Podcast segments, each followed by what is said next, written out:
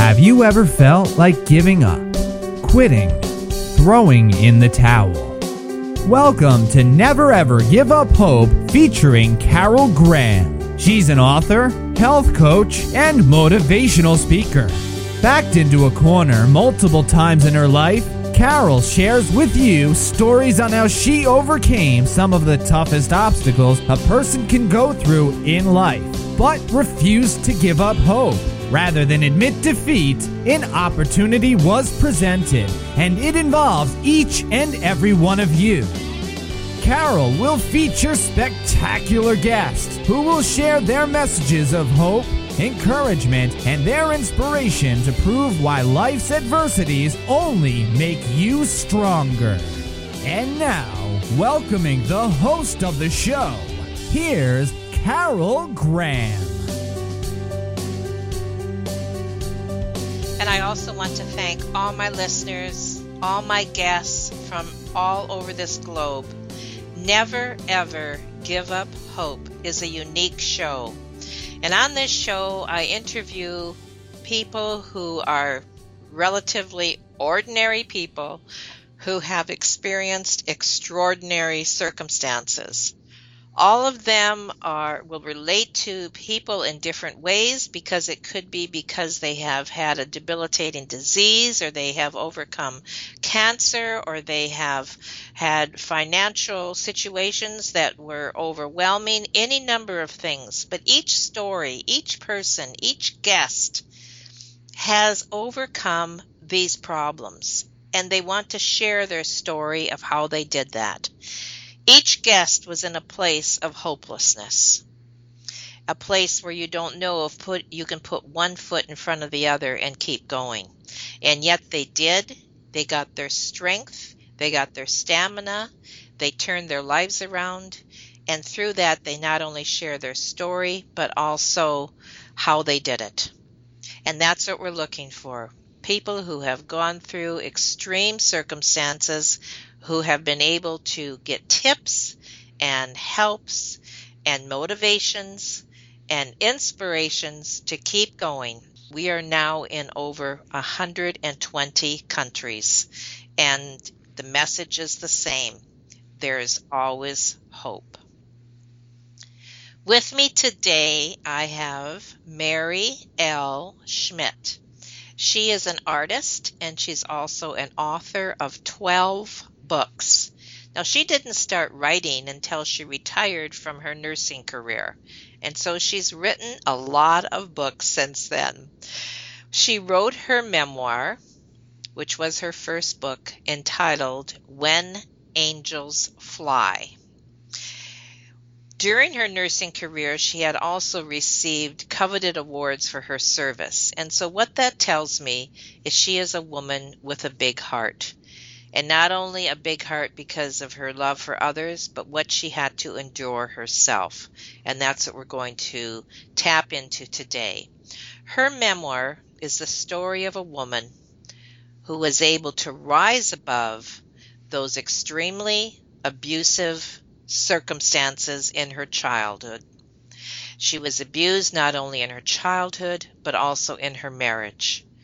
And then, through all of that, she had to deal with the loss of her young son to cancer. She has written and illustrated eight children's books, which deal with difficult issues that young children have to deal with, such as abuse and bullying. But I'm getting ahead of myself because we're going to start from the beginning and talk to Mary and have her share her incredible strength with us today. Welcome, Mary. Thank you. Thank you, Carol. Love oh. being here. Well, let's start, Mary, with what made you strong. So I'm I'm going to start with how you dealt with your childhood abuse. So tell us a little bit about what it was like and how you coped with what you went through. I can tell you that starting around age five to six years old, my mother decided that I was that I was going to be force fed peas and other things that I really did not like to eat. But peas came to the forefront. She thought I should eat peas, and she would force feed me until I would throw them throw up. And she did that repeatedly at supper time. Whenever peas were on the menu. She did that. And she did more things than that. She was always making remarks that would put me down. And so, as a child from a young age, my self esteem was basically zero. I could never do anything good enough for her. I, as uh, when I got a little older, I was watching how laundry was being done, and I thought maybe I can get approval from her, and I could be washing all of these clothes because there were seven kids in the family. I could wash loads of clothes, hang them up, fold them after they were dry, and put them, place them on the beds wherever they go. And even that didn't satisfy her. There was nothing I could do that satisfied her. Ultimately, after 21 years of marriage, she left my father. And my father, by the way, was really awesome. They got divorced. Um, I was 14 at the time. I chose to live with my father. And then he was forced to sell the big house, after which then I had nowhere to stay because he had a, a one bedroom apartment. And so then I had to move in with my mother. And then abuse started all over again. Only now she was punching me, kicking me, hitting me, dragging me around by my hair. She didn't care if it was in front of my friends. She didn't care who saw anything. She did so much. And it's, uh, it's sometimes it's hard to think about what she's done. She also made sure that she left wounds where bruises where they couldn't be seen if you're wearing clothing. So if she she would kick me in the stomach or the ribs, and all I wanted to do was, as soon as I hit 18, age 18, I wanted to move out. I needed to escape, and so that's what I. But I, at age 18, I couldn't do that. I couldn't do that. I was working from my high school job. I was working as a waitress, and as a waitress, you don't make a whole lot of money, and I couldn't move out and then I, but then I was starting to date some other guys, and then he said that I could move in with him, and so I thought finally I was going to get away from my mother and all the cruelty that she's ever done, and have a happy life. And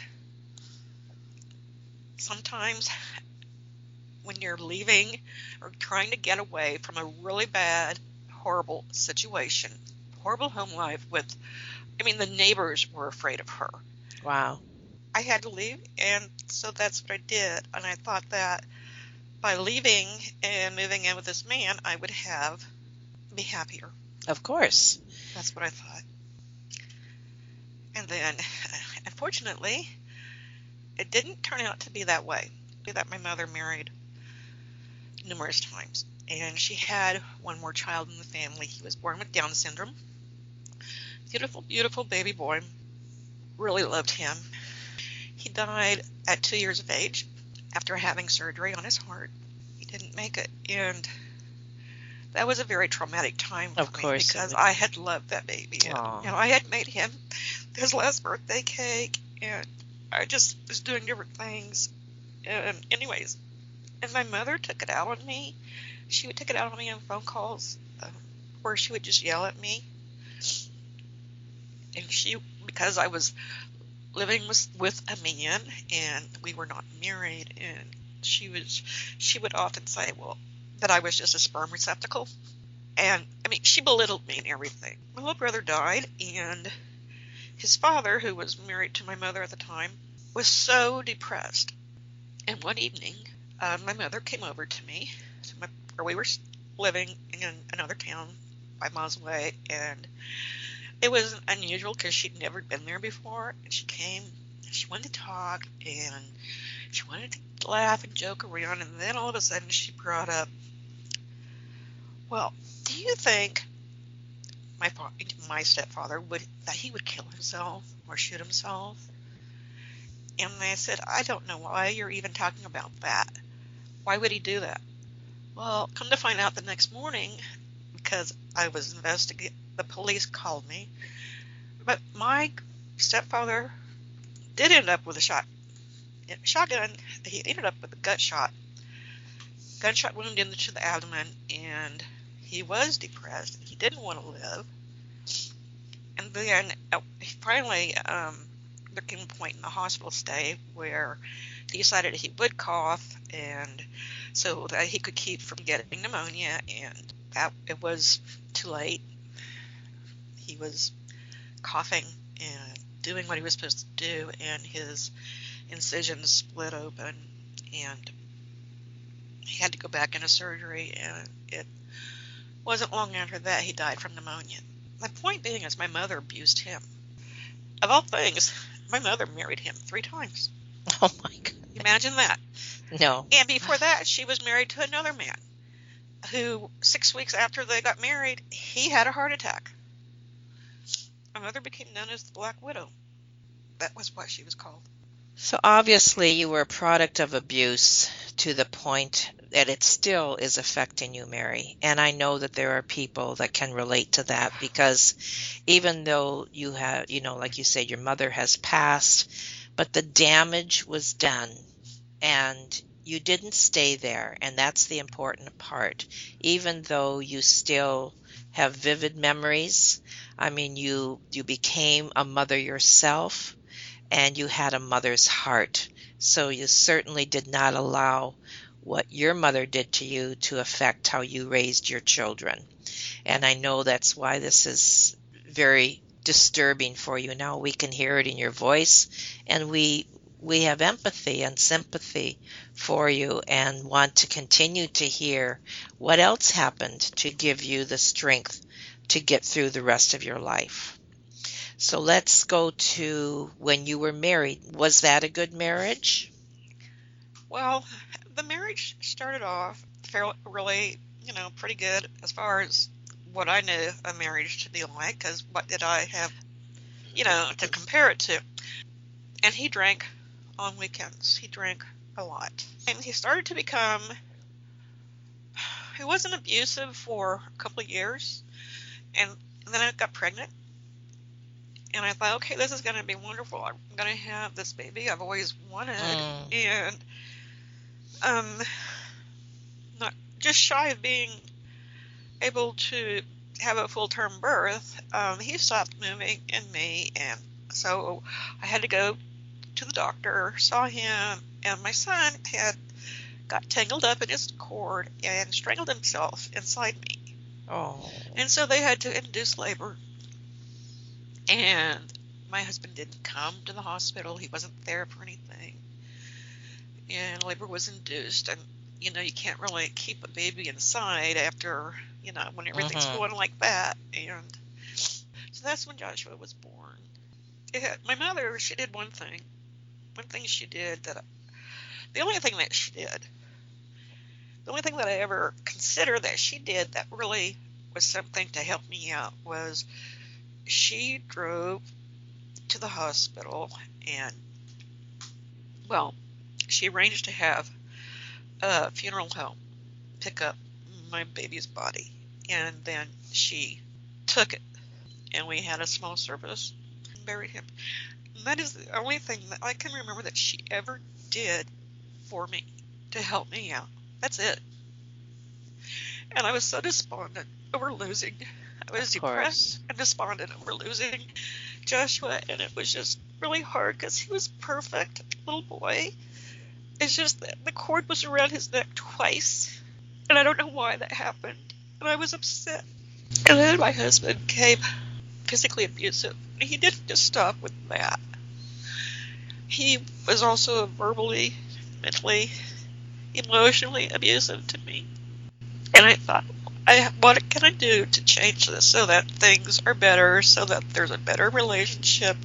What can I do to make this be the way that all the other people are and not like how I grew up? And I ended up becoming pregnant again. And my mother, she would sneer at me and she would say, You're not even going to carry that baby to term, or he's going to be born dead too. And I was just really upset. I did everything I could. He would not, there would be no reason for my son, on my end to have any problems. And I, I did give birth to him. His name is Noah. And he came out blue. But he was, his first Apgar was bad. Um, second one was much better. And he's still thriving to this day. That is wonderful. There is there is a silver lining to that cloud, right? And I'm Yes, sure there that is. yes. Sorry, Did you leave him at this point, or what happened after that? Well, he, he became, he even liked Noah too, or he acted like he did.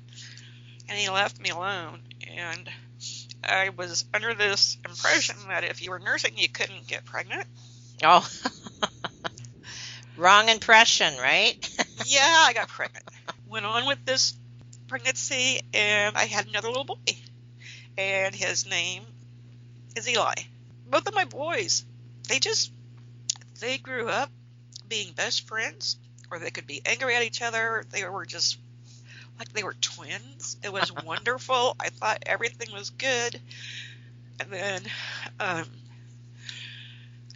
this is hard to talk about, of course. my my my husband was more and more abusive, and he would miss work. He would be too drunk to go to work, and they were enabling him because they would fire him, and two days later they would hire him back, and it was just a unending cycle. He had, at last count that I knew, he had 23 driving while under the influence Oh, violations. So he was back to being extremely abusive, mentally, physically, emotionally. My Noah can remember, sadly, he can remember to this day when his father threw me into a kitchen wall and knocked me out, broke, shattered the plaster. How old was. Noah at the time? Five. Okay, so it would have made an impact. Yes. Um, I'm sure that people are wondering, Mary, and this is often the question to women who go through similar situations: is why did you stay? Because I was afraid to leave because he said he would kill me. And they, I ever left. I have heard that so often. and And so you were in fear. I was in more than fear. And I would do anything if if he was drunk and being abusive. I'd try to get him to lay down or sit on the sofa, and then he'd eventually just fall asleep. And then I could keep the kids quiet, or take them in and to the bedroom and read to them and do things, and he could just sleep it off. But some things happened that I finally I finally decided I have to leave. I have to take my two boys. I have to get out of here.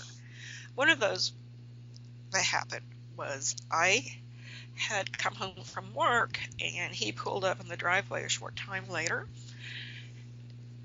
And neither of the boys were wearing a seatbelt.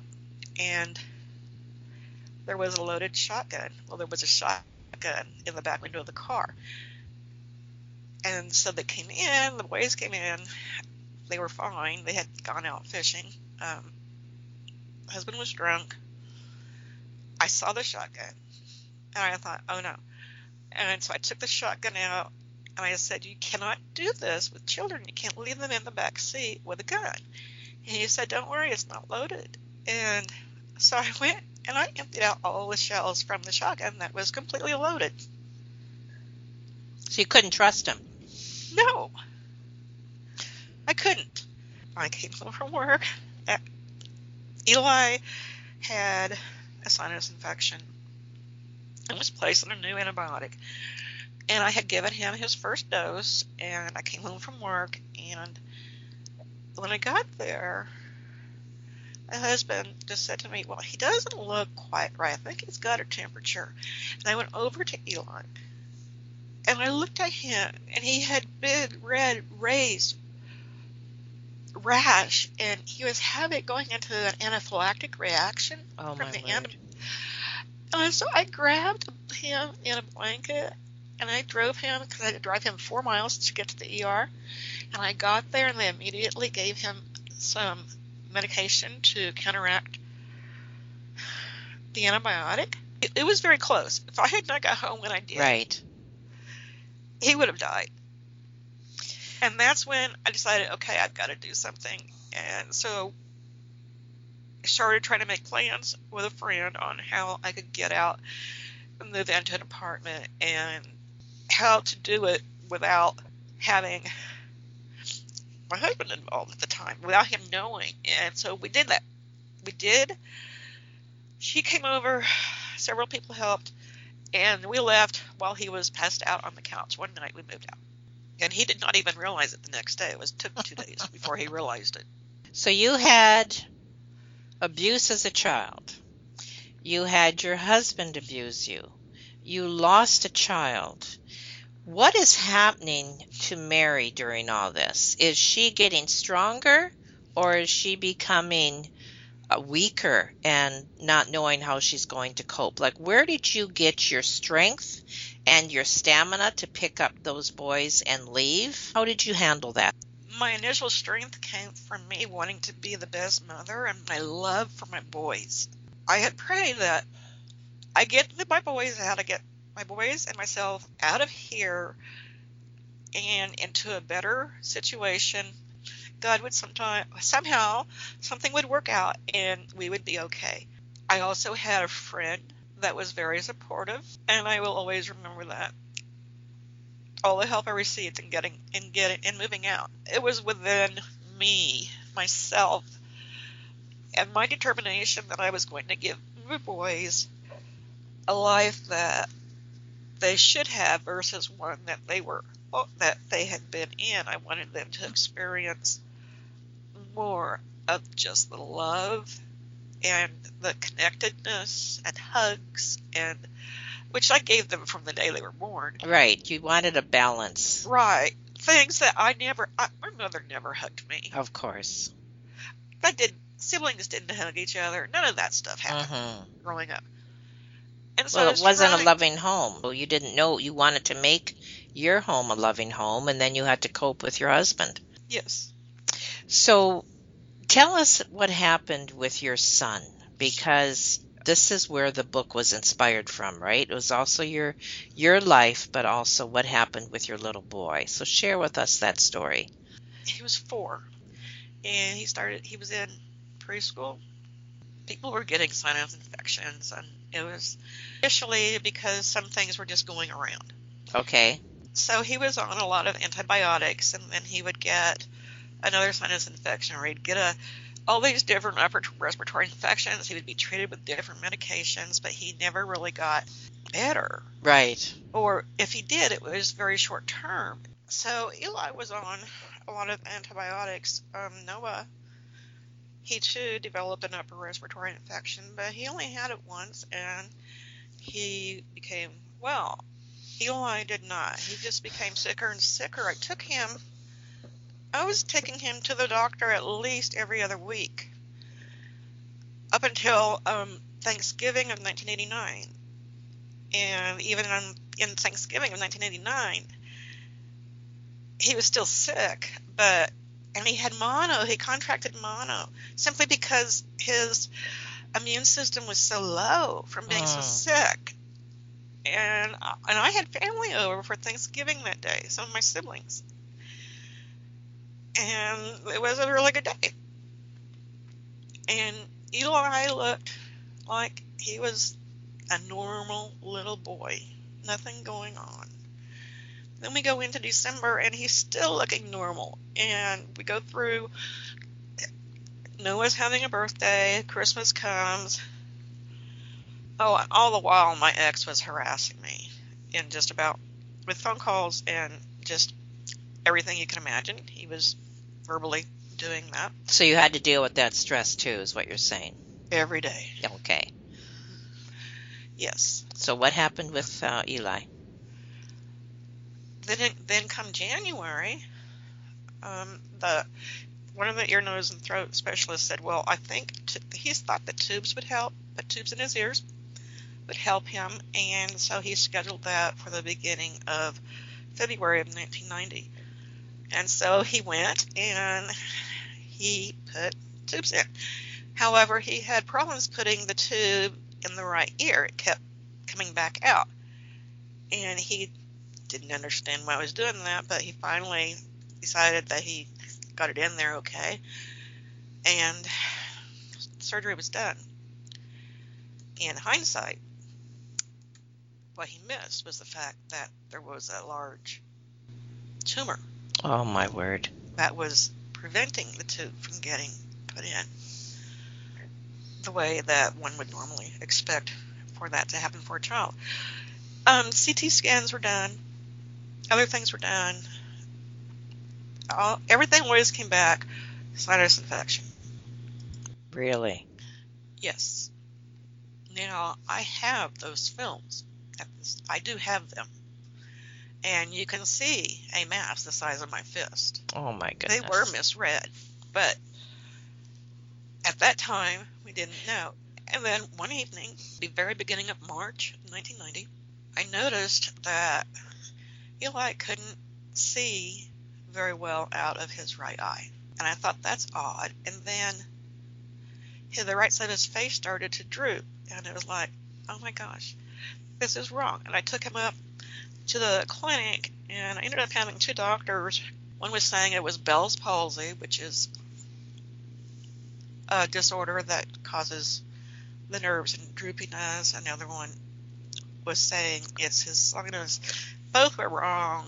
Um, ended up going back home, went back to the hospital two days later because he was really sick, and Eli couldn't see anything from his right eye. And he said, That's because there's a tumor. He's got a tumor. That was before even telling me. He's just telling the nurse, and I'm just standing in there. I took my son, and we went to a bigger city. They did further testing. They also did a biopsy, but they couldn't. They weren't going to treat it. Um, they they brought up X-rays and CT scans that had been taken prior, and they found where they had been misread, which was upsetting. Of course, it would be upsetting, and your child's life's at stake here, and I'm sure you had to deal with all kinds of emotions, including anger at that point. I was angry at so many people. I was just angry. I said, "This is because it's not right for this to happen to an innocent child." It's not supposed to be this way. So did you do anything? Did you talk to the to the doctors? Did you voice your opinion or how did you how did you deal with what you were going through with what you were seeing happening in in his care? I said nothing. I said absolutely nothing. Um, the surgeon suggested that I take my son to a medical center in a large city, and that's exactly what I did. There, more tests were done, biopsies were done, and it was decided that he had rhabdomyosarcoma, a soft tissue cancer, had started in his neck and went up through a little fossa in the brain cavity and got into his brain. And he also had metastases to both lungs. So he had stage four. How old is he at this point? Five years old. Oh, my word. And so um, I can pretty much sum it up um, that the next seven and a half months were pure hell for him. That's all I can say it was. He was sick, so sick from the chemo, so sick from radiation. He couldn't eat. He had to have um, IV nutrition. He was frightened. It just, it just it seemed like it was never in. His hand put up with so, so much in his little life. And while at the medical center, he, uh, he made a big impact on the people that he met. People there. Did he have a good attitude? Is that what you're saying? He did. He would he would try to you know, get a syringe and spurt at nurses and different people, or hide under a gurney and spurt at people when he was in isolation. Chemo is good, and in children, and in 1990, they really gave children they hit it harder for children, as he would always do after a round of chemo and radiation. He would drop, his counts would drop, and he would get sick and have a fever and need to be in isolation until his counts came up. Only this time, he wasn't getting that any better, and his counts were coming up, and he was going, he was getting worse, and he wasn't able to keep up oxygen saturations, and he ended up having to be taken really fast to the ice the pediatric ICU. And when he went into the ICU, I went right in with him. And they said, You can't be in here because we need to intubate him. And I said, I'm going to be here. I'm here. I'm not leaving. And they said, We really don't want you in here. And I said, You're going to have me in here. and so I stayed at the against the wall at the foot end of Eli's bed, and they went down with a tube, and it was the wrong side, and a lot of blood gushed out. Then they went down with a second tube, and they were able to intubate him. And he lived that way for 15 days. His heart was stopped. I just had to beg. My husband to just let him go because he was putting Eli through so much. And Eli was already gone. Anyways, and I just had my arms around my son. And finally, um, my husband agreed. He shook his head yes, and so the plug was pulled from the ventilator. And Eli passed away. And after the nurses removed tubings and things, um, I held him for about 20 minutes in my arms in a rocking chair. I couldn't breathe. It was too hard for me to get air in and out. It is the most horrible experience to lose a child the way I did. And it hurts to breathe and you're in shock. Mary, you're showing your heart and you're showing your strength. And I know that as people are listening to your story, they are wondering, how did you make it? How do you go one day at a time it's the only way I'm sure that you got through this experience. And no, losing a child is by far the worst experience. No parent should have to lose a child. No parent should have to go first, in other words, right? And not only did you lose one, but you lost two. And so the burden that you were carrying was immense and you still had a child at home. You had to be there for that child too. You had an abusive relationship. I mean, how much can one person handle? But you did marry and you did come out the other side. And after bearing two children, you were able to pick yourself up. You were able to write your memoir and then take that pain and the experience and your knowledge that you gained from that and put it into writing children's books and also your memoir. And in your children's books, I know that you deal with some subjects that are difficult for children to have to deal with. So, what inspired you to write your story? Because I was inspired because Eli inspired so many people. He touched the lives of so many people at the medical center doctors, nurses, visitors, of other kids, other kids, school teachers. And it was just amazing the impact he had on them. And during this time, while I was there, I wanted to keep track of everything, and I did. I kept journals going. You turned also, that journal into a book then? I did. I also added a little more to the book, but I did use the journals as the basis for the book. I kept track of what was going on in real time. Mm. And I had multiple journals. Um, and I didn't do it at that point. I didn't do it because for a book. I did it because I wanted to understand my, how he was being treated. I wanted to understand, know where we were at in his treatment. I wanted to write down happy little things that happened or funny little things. I mean, that's precious memories. Of course it is. But the other, my Noah, my mother was not a person. I had to be at this medical center 230 miles away from Noah, and Noah had to be kept safe. So, is this what inspired your two books then about childhood abuse? And uh, tell us what happened there. Coming back from the medical center, coming back home, I did get a end up getting a divorce, and I also met my life mate, and we did get married. With him came a bonus daughter. She was abused by her stepfather. Well, anyways, my husband decided to take her, his ex, to court, and he did receive, he gained custody, full custody. So that ended that. As far as uh, her being abused, there are a lot of children who are abused. Noah, unfortunately, um, he too was molested one time. He was around nine years old, maybe eight, eight years old, and he had. It was at a park, uh, one block from my house. One block from my house, you could actually see the bathroom there, and he was approached in a bathroom at the park. So this is what inspired you to write. Susie Uh, has a secret. My sister has a secret. Okay, Susie has a secret. Secret has a sorry, Susie has a secret. So in Susie has a secret, does do you relate this like these stories, or is it basically a story of a, a, a little girl or a little boy? Tell us about the book. Okay, it's about a little girl, and it's her uncle who wanted to do a tickling game, and then he wanted to keep it a secret. So And similar to what your son went through.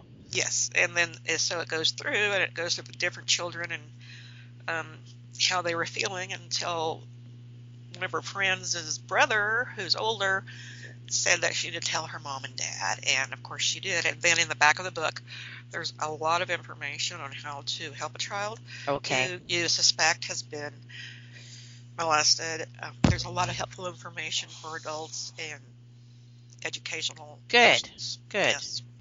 And what about the the other book was the Big Cheese Festival. What was that one? I have seen so many kids be bullied, and I've seen adults be bullied.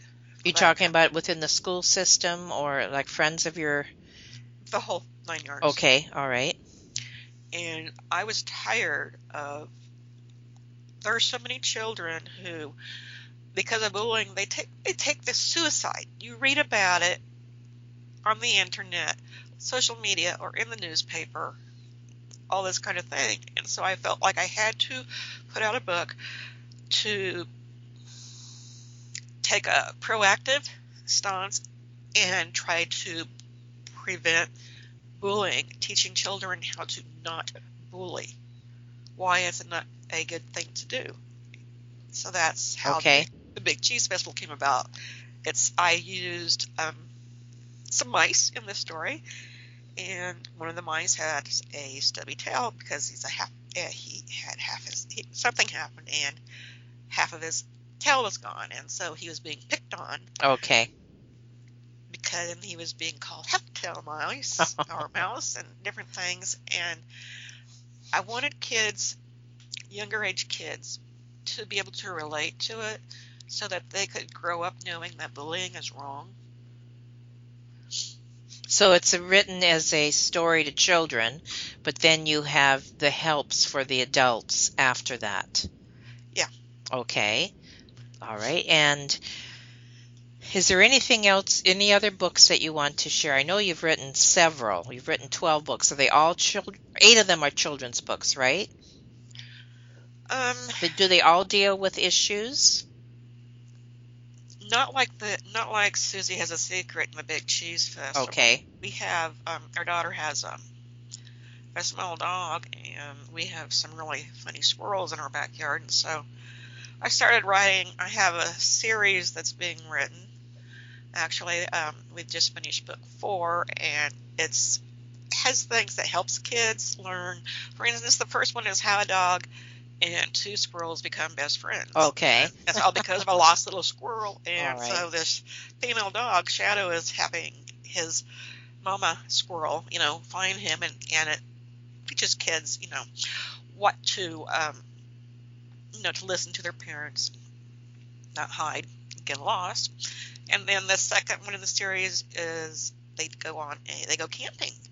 And there they learn how to put out fires, campfires, um, boating safety, and that kind of thing. The third one in the series goes, they go and visit um, one of the squirrels' cousin, his cousin, cousin Rocky, in the Colorado mountains, and so there they learn travel safety.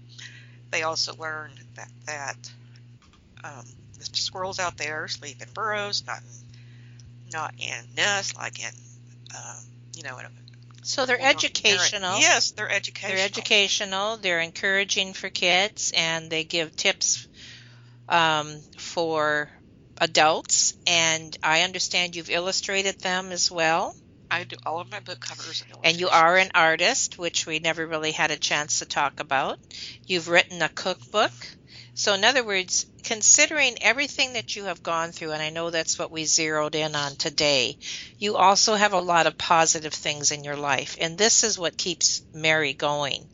And this is the message that I'm hearing as you are sharing from your heart.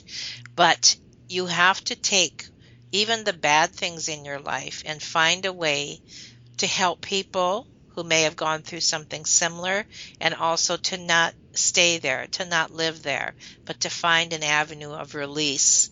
And with you, it sounds like it has been in the arts, both um, in painting or drawing and in writing.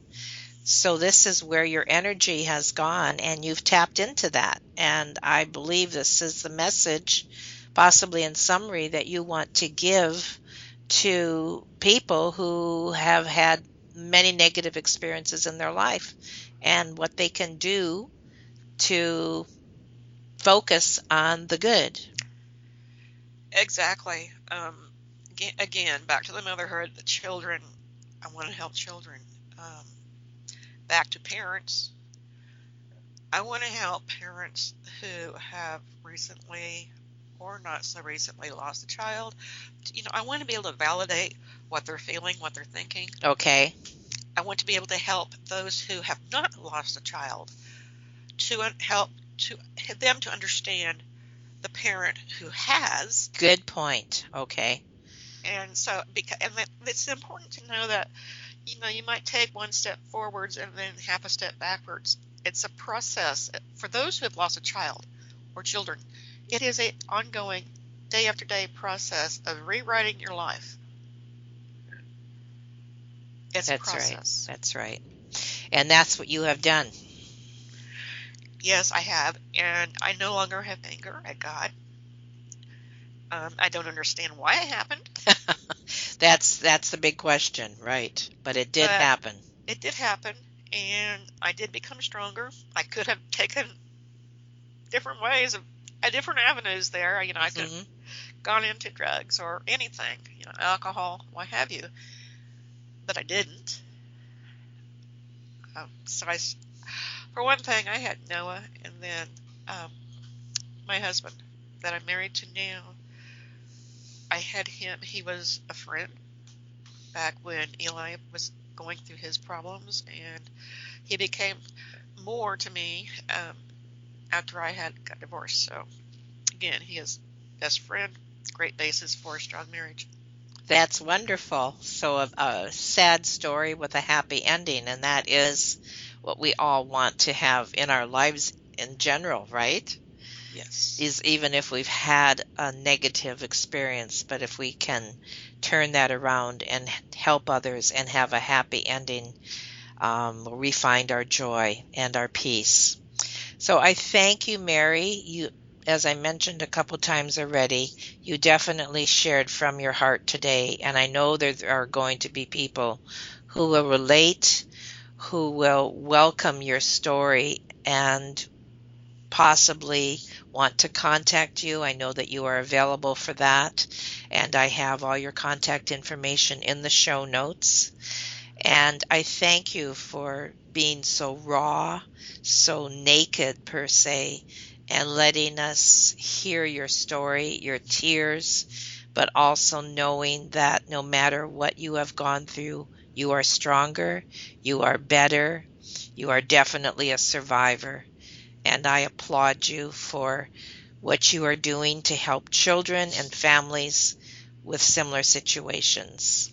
Thank you so much, Thank Mary. Thank you. Bye-bye. Bye.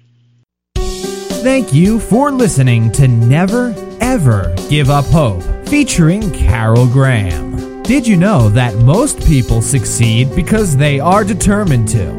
Quitting was never an option. Carol loves your comments and will respond to each one. So please subscribe and review this podcast. A rating of five stars would be outstanding and appreciated. Remember, if you are still here, there is always hope.